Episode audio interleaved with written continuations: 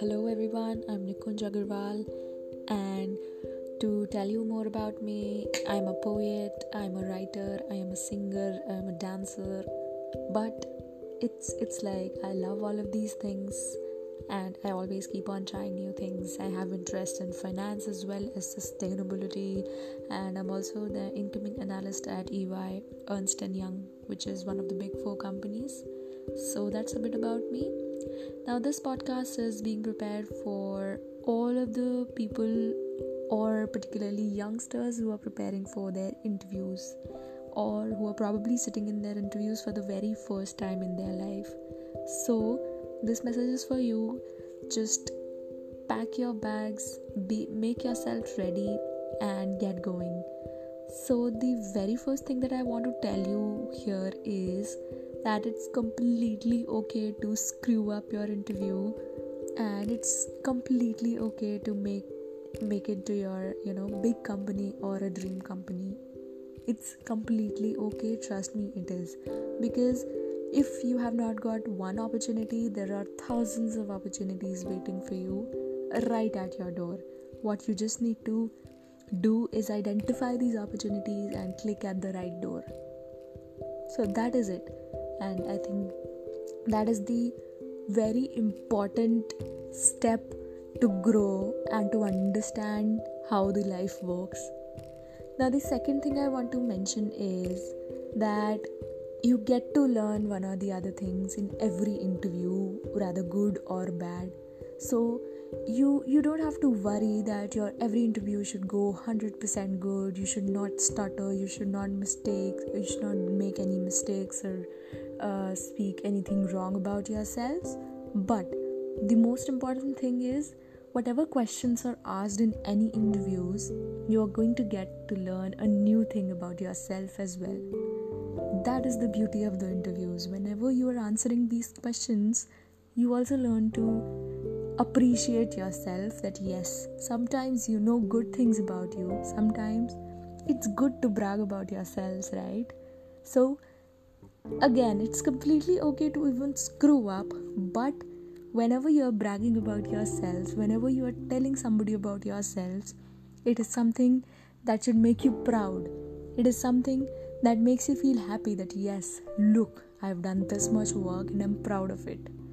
Although there is a very thin line between being proud and being overconfident. And that is what you have to identify before sitting in an interview. You do not have to be overconfident, but be at the right amount of confident and be yourself. I think you have you might have heard in every other podcast or every other from every other influencer out there you must have heard that it is it is important to be yourself. And even i am here to say that it is important to be yourself and speak what's relevant.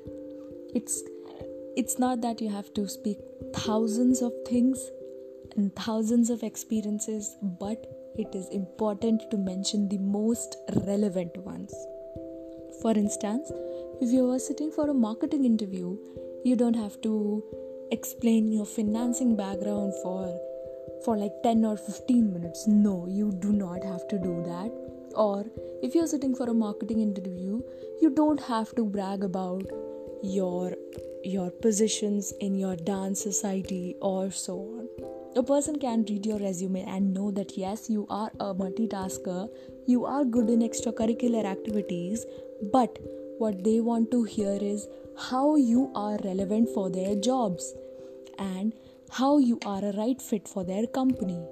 You are a good dancer, but that's not relevant for them. What is relevant for them is how you will market their products or what is the right marketing strategy or innovation that you are going to bring in their company. That is what they're looking for you. They're looking that what is that experience what is that innovative or creative experience that you have already that you can come in our company and bring the change in here so that is what you need to showcase in your interview and you need to tell your interviewer that see i have done this and i want to pursue the same in and I want to bring a change in your company as well.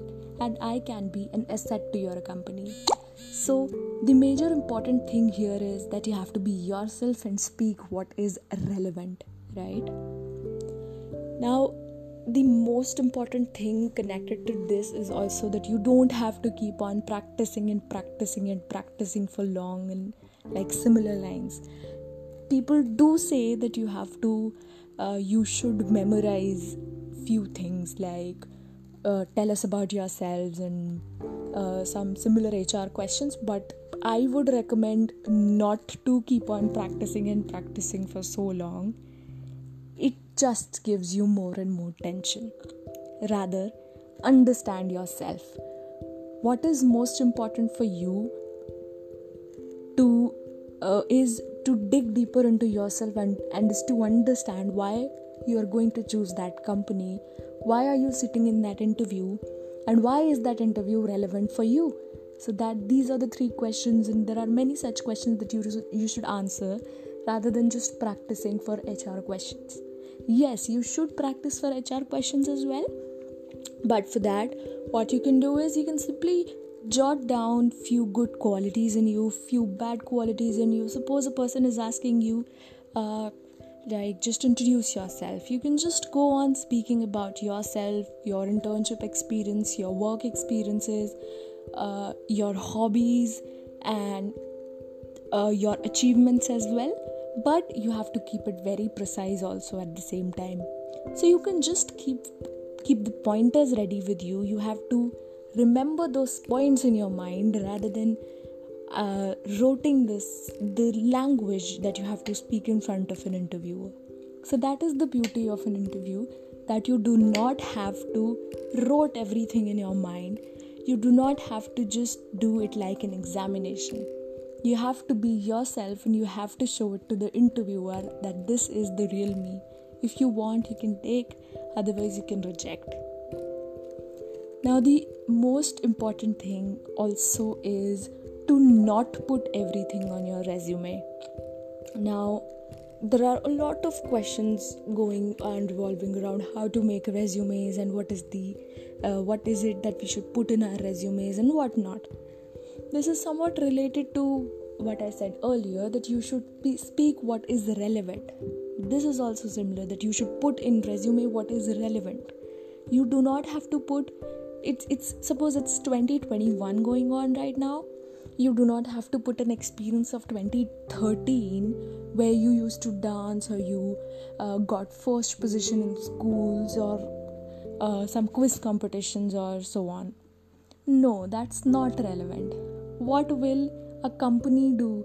What will a recruiter do with that experience? They will know that yes you have been an active uh, person since your school. That is one. But that can even be recognized through the other things that are there in your resume, right? So you don't have to put everything on your resume.